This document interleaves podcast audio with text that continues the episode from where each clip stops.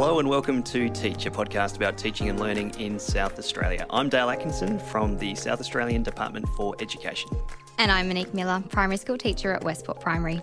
In this series, we'll take you to a different school every month where you'll meet engaging educators who are working hard to inspire our students and make sure they're prepared for an ever changing world. Today we're at Pennington, R-7 in Adelaide's northwestern suburbs, which is on Kaurna land. We pay respects to elders past and present. Today we're talking about literacy. Shortly, you'll hear from one of the guest speakers at this year's Literacy Summit about the science of reading. Plus, you'll hear from some awesome educators about how they've improved reading outcomes at their school. But before then, Dale, what's making news? Thank you, Monique. Uh, as you just mentioned, the Literacy Summit kicked off last month. For the first time ever, it was an online virtual event featuring literacy experts from right across the world. There are 13 presentations you can catch up on. You just have to head over to Plink and while you're on there, if you're a year one teacher, you can register for our phonics screening check training sessions. That training is mandatory. There are three options to choose from based on your level of experience. This year's checks will take place in term three between the 2nd and 27th of August. Teach. Today we're at Pennington, R-7, talking literacy. Literacy supports students learning across the whole curriculum and is fundamental to learning. Earlier, I caught up with Professor Pamela Snow from La Trobe University to talk about the simple view of reading and how it can help teachers and students. Well, simple view of reading is a theoretical framework. Can I say, first of all, that I think the simple view of reading, the word simple is a bit of a misnomer. Um, I like to refer to it as the elegant view of reading because it pares the reading process back for the novice to core skills and processes that have to be in play in order for children to achieve the final purpose of reading, which of course is extracting meaning from text. So the simple view of reading ha- is a formula, really, mm. that's got two elements to it. One is the child's ability to decode or to identify the words on the page. So um, knowing that the black squiggles are in fact a code, that written text is a code for spoken text. So being able to, to crack the code, that's the yep. decoding part of the formula. And the other part of the formula is their language comprehension. And, and that's because we know both of those processes have to be in play in order for children to achieve that endpoint of understanding text. Importantly, the mathematical operator in between those two elements of the formula is a multiplier, not a, an addition sign. So it's not decoding ability plus language comprehension ability, it's decoding ability multiplied by language comprehension ability because anything multiplied by zero is zero. So if you don't have skills on either side of that ledger, you're not going to be able to comprehend what you read. Or if you have weak skills on one or both of those sides, that's going to contribute to weakness in the reading process as well. So all, all children need to um, have um, capacities in both decoding and then in understanding what they're reading it's possible to decode something that you can't understand. It's not possible to understand something that you can't decode. The best example I can give you of that is the fact that I studied French for six years at secondary school a long time ago. I've forgotten an awful lot of my French vocabulary, but I do still know how French language works from a decoding perspective. I understand French orthography, the writing system, so if you gave me a page of French text, I could read it out loud, but I couldn't really tell you very much about what it means because my vocabulary store now is very thin. On the other hand, if you gave me a page of text in Arabic, I wouldn't be able to decode it and therefore I wouldn't be able to understand it because I don't understand the orthography of Arabic. How does it provide guidance for student assessment? Well, it helps us to break down some of the um, core component skills. And, and it's important to say too that um, more recent workers have broken down the simple view of reading into its component parts. One One well known example of that is the Scarborough Reading Rope um, that was produced by Hollis Scarborough back in, I think that was published around 2001, 2002. And many listeners to this podcast would be familiar with the reading rope, but if they're not, a simple Google search will pull it up. Um, and what Hollis Scarborough did in that was to break down really the elements both in the decoding part of reading and in the language comprehension part so that teachers are very cognizant of processes that they need to be addressing at an instructional level and also skills that they need to be assessing um, in emergent readers. So if we look at um, the word recognition side of the rope, we're looking at phonological awareness, phonemic awareness, knowledge of the alphabetic system, the, uh, the, the alphabetic principle, the recognition of some high frequency words that uh, perhaps are, are, leaning more towards what we might call less regular. And that's maybe a discussion for another day, but it is um, generally thought that it's helpful for beginning readers to recognise a small number of high frequency words immediately on sight, like the word I and my and the. So that's the word recognition part, the, the decoding part, the alphabetic principle, phonological and, and phonemic awareness. And then the language comprehension part of the, um, the, the Scarborough reading rope, which is also the language comprehension part of the simple view of reading, are factors such as the student's background knowledge, their level of vocabulary, the extent to which they can understand and use syntactic structures to represent sentence structure and meaning, their verbal reasoning ability, their ability to, to grasp the fact that language is sometimes used literally and it's sometimes used metaphorically. So when we say something like, um, it's a piece of cake, we're not literally referring to a piece of cake on a plate, we're saying that it's, it's really simple. And then, of course, there's also um, knowledge about print and, and print concepts how can teachers like myself use the simple view of reading in the classroom?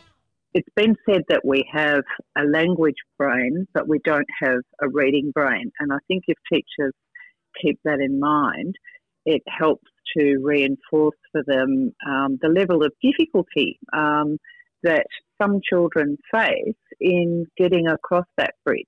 Some children will get across it quite seamlessly, it seems, and that's fantastic but we have to have early years classrooms that cater to all children under the curve and especially children who are perhaps closer to the tail of the curve um, and may need quite a specific boost in both of those components of the simple view of reading.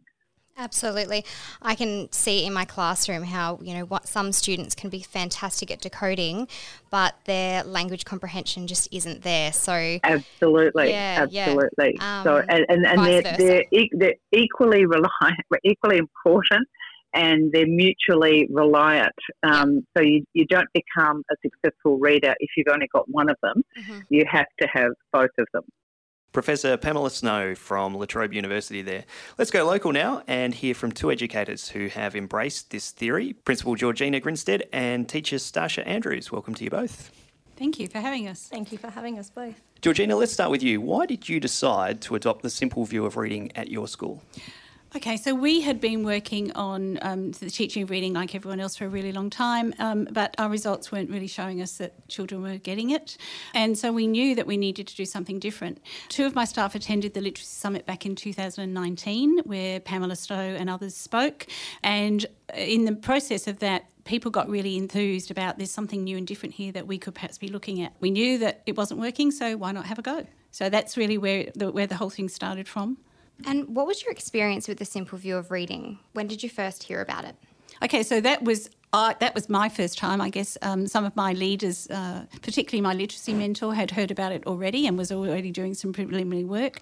We actually started this whole journey though um, on writing. So we'd started with how language works, and we wanted children to and teachers to be able to understand how language actually functions.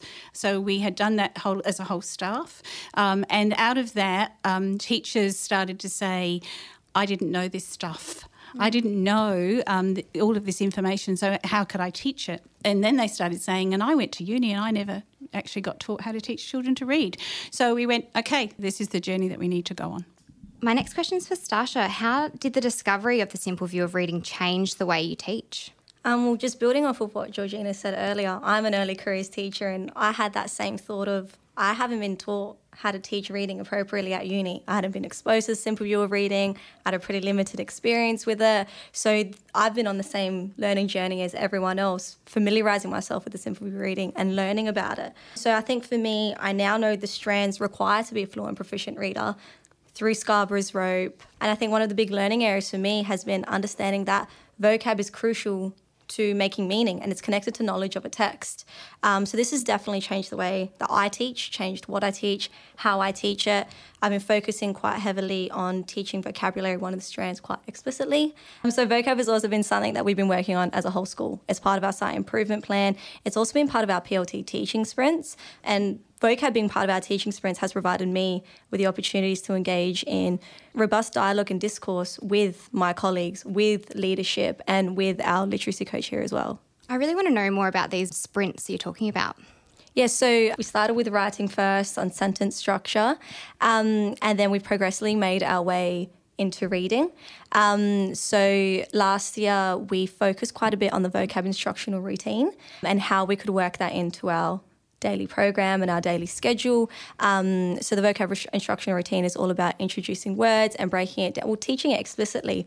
Um, I modified the routine slightly just so I could focus on the morphemes of the words a lot more.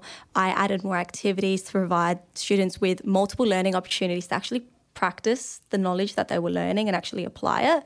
Um, so we started with a vocab instruction routine, and now we've moved into a space this year where we're looking at comprehension um, and the complexities that come with teaching that. I love, I love, I've been teaching vocabulary as well, and to see that in their writing, it's just so fantastic. And using it, and they're noticing it more, and yeah, and, definitely. and more of a upper primary lens as opposed to what we think of um, learning to read in the phonetics of it all. Yeah. So yeah, yourself as a upper primary teacher. Yes. Yeah, to sort of look at it through vocabulary and that um, more sophisticated vocabulary. Yeah, definitely. And I use that same term, sophisticated vocabulary, in my classroom as well. And it's been great because their writing has improved, their sentences have improved, their vocab choices. Mm have improved where you know the kids are saying miss i'm using more sophisticated terminology. I'm using more sophisticated words which is great. Um, so i've seen that change in their reading and their writing but i've also placed an emphasis on oral as well i said i don't want to just see it in your written stuff or your reading i also want you using it in your oral language even the other day i was on yard duty and a student walking around with me and she was telling me a story about her grandmother her maternal grandmother. And I'd explicitly taught maternal as part of my vocab lessons, which was great because she just naturally worked it into conversation. So I could see her actually applying what I'm teaching. So that was really good. Makes it all worth it, hey? Definitely.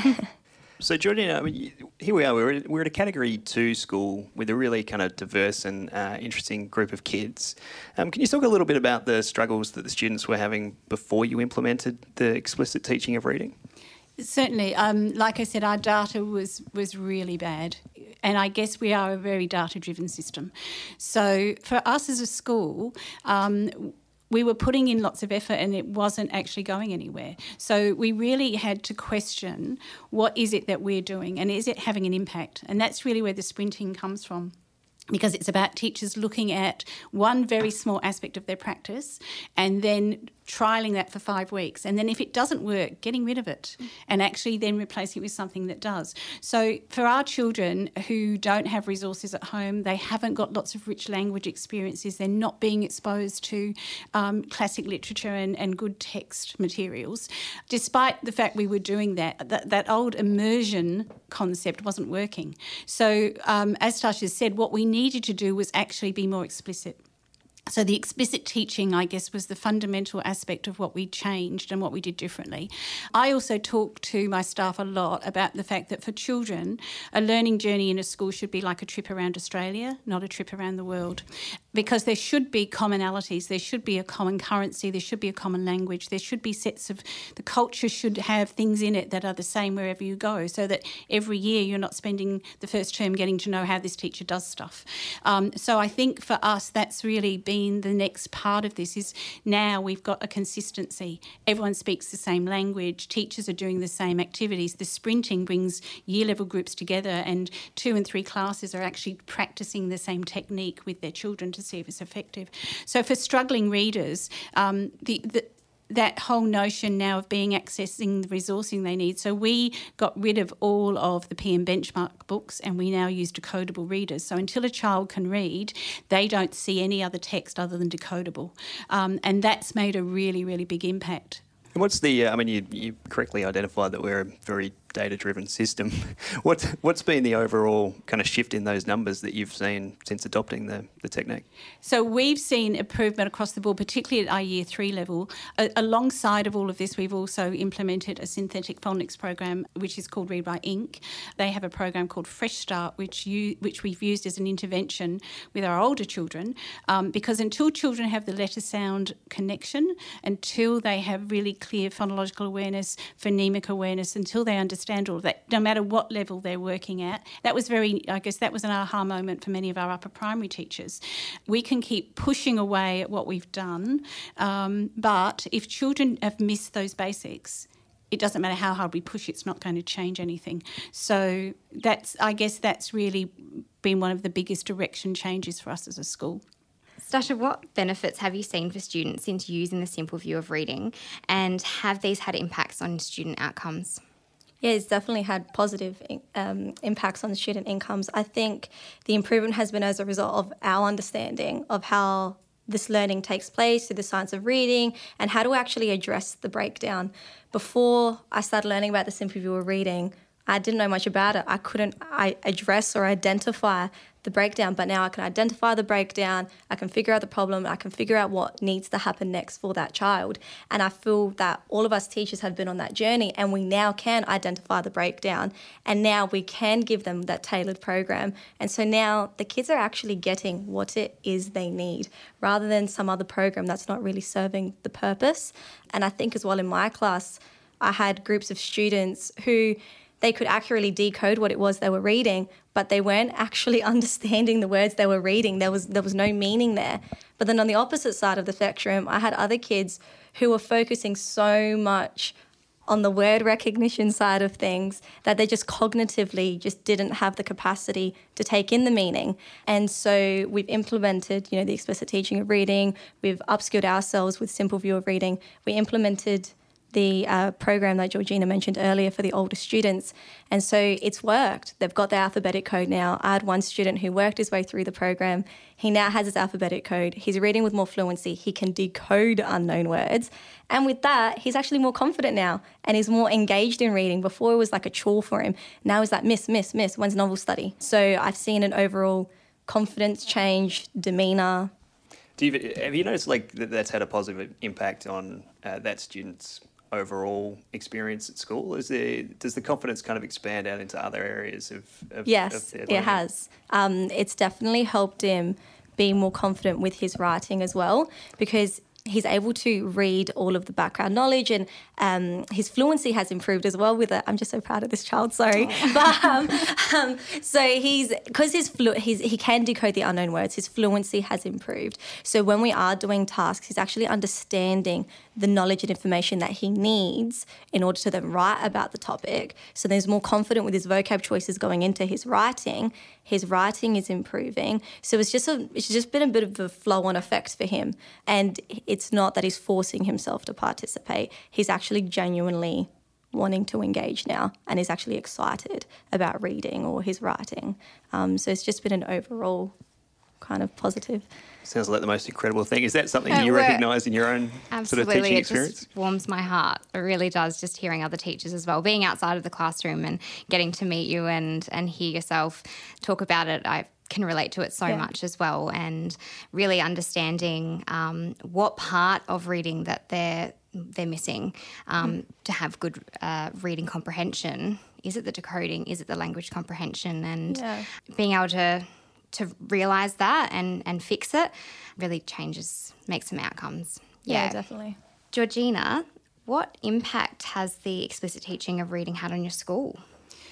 Well, I think first and foremost, it's it's had a big impact on teacher confidence. So it's not just about children. It's if if teachers know and understand what it is they have to teach, then they're going to be much better at doing that. So I think fundamentally it's been about that. It's been about confidence.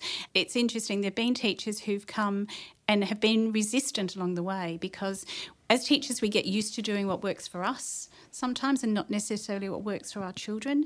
Uh, other teachers have said, oh, you know, I did university, why am I doing this again? And other teachers have said, you've actually made me a better teacher. So you know that that's rewarding. Um, knowing that if you take this was a risk. You know this wasn't something that just happened. We had to. We had to take a big risk. We also we had to get people, teachers, convinced that this is going to be better. And in the beginning, they had to abandon a lot of things that they had been used to doing, and that takes a leap of faith. So I'm really grateful that I had such an amazing group of, of teachers who wanted to take that leap of faith with us. Um, and even those who were reluctant in the beginning, like I said, have come to it and realised that it, they are now more effective in their teaching. Because ultimately, we want we spend a lot of time and energy, a lot of thought goes into the work that we do. But if we're not having an impact, then why would we keep doing it? You know, mm. that's a mm. bit like banging your head against a brick wall. Um, so that's been a really big change. Like I said, the consistency now we now have, the language that we all speak, um, the fact that the conversations in the staff room have changed, the conversations that I have with teachers are changing. Uh, that's really important. And then the flow on effect of when you see children. For the Read Write Inc program, for example, um, we've just done a new round of testing because obviously we've got new children into our school for the start of the year. And children who come racing up to me and go, I've moved from the pink group to the, you know, so ch- to see little ones really, really excited and know that they're progressing. You know, I think for many of our children, they, they used to come to school and they didn't actually know whether they were making any difference for themselves. Um, so I think there's been a, just a, real, a very positive change to the culture of the school, um, and also that's had an you know an outgoing impact on the the re- achievements and the results. You're so right. That consistency is key. And when you find something good, you really want it to run from reception right through to year seven. Absolutely. Absolutely. Yeah. yeah. So, ladies, what advice would you give to a teacher or a school considering assessing and using the simple view of reading? Let's start from the whole school perspective. I think you need to take a risk. You know, you need to say we what we're doing isn't working we need to do something different. Um, and so as the leader you need to have that vision. Then in my case i've got an amazing team around me. Um, we chose because there was no real training and development we could access externally around this we chose to do it ourselves. So we chose to upskill ourselves so that we could upskill teachers so that they could upskill children.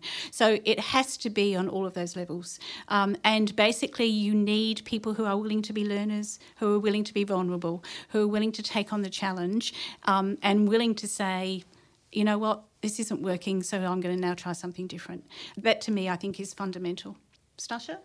Um, I think from my perspective, and maybe even the perspective of an early careers teacher as well, I think one of my biggest things was make sure that you know and understand how our language works, have a good grasp of the of the language, and also have a good grasp of how best to teach it, how students learn it best.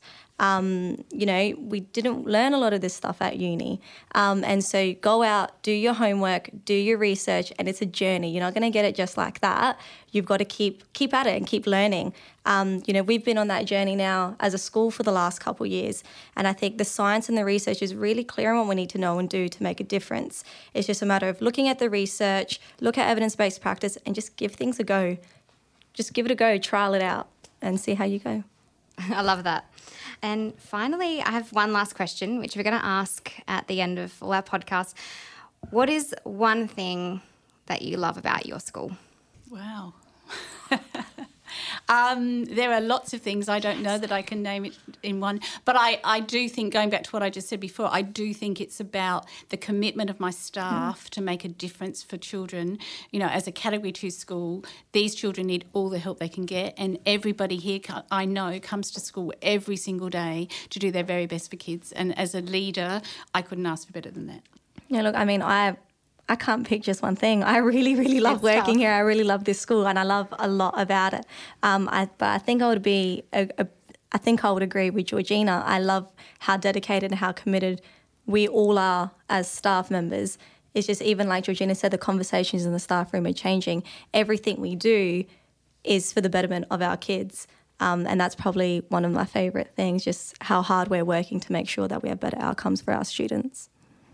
I think walking in here this morning, like the enthusiasm and the energy kind of really just shows through. And I think it's just such an incredible place you've got here and the, the way the kids are kind of interacting. It's just such a positive vibe. And I think there's so many great things that are going on. So, Thank you. um, Thank you. yeah. So thank you very much for, for your time and taking time out of the classroom. Um, so I'd like to thank Georgina and Stasia for sharing their experience of teaching in South Australia and trying something new in the classroom.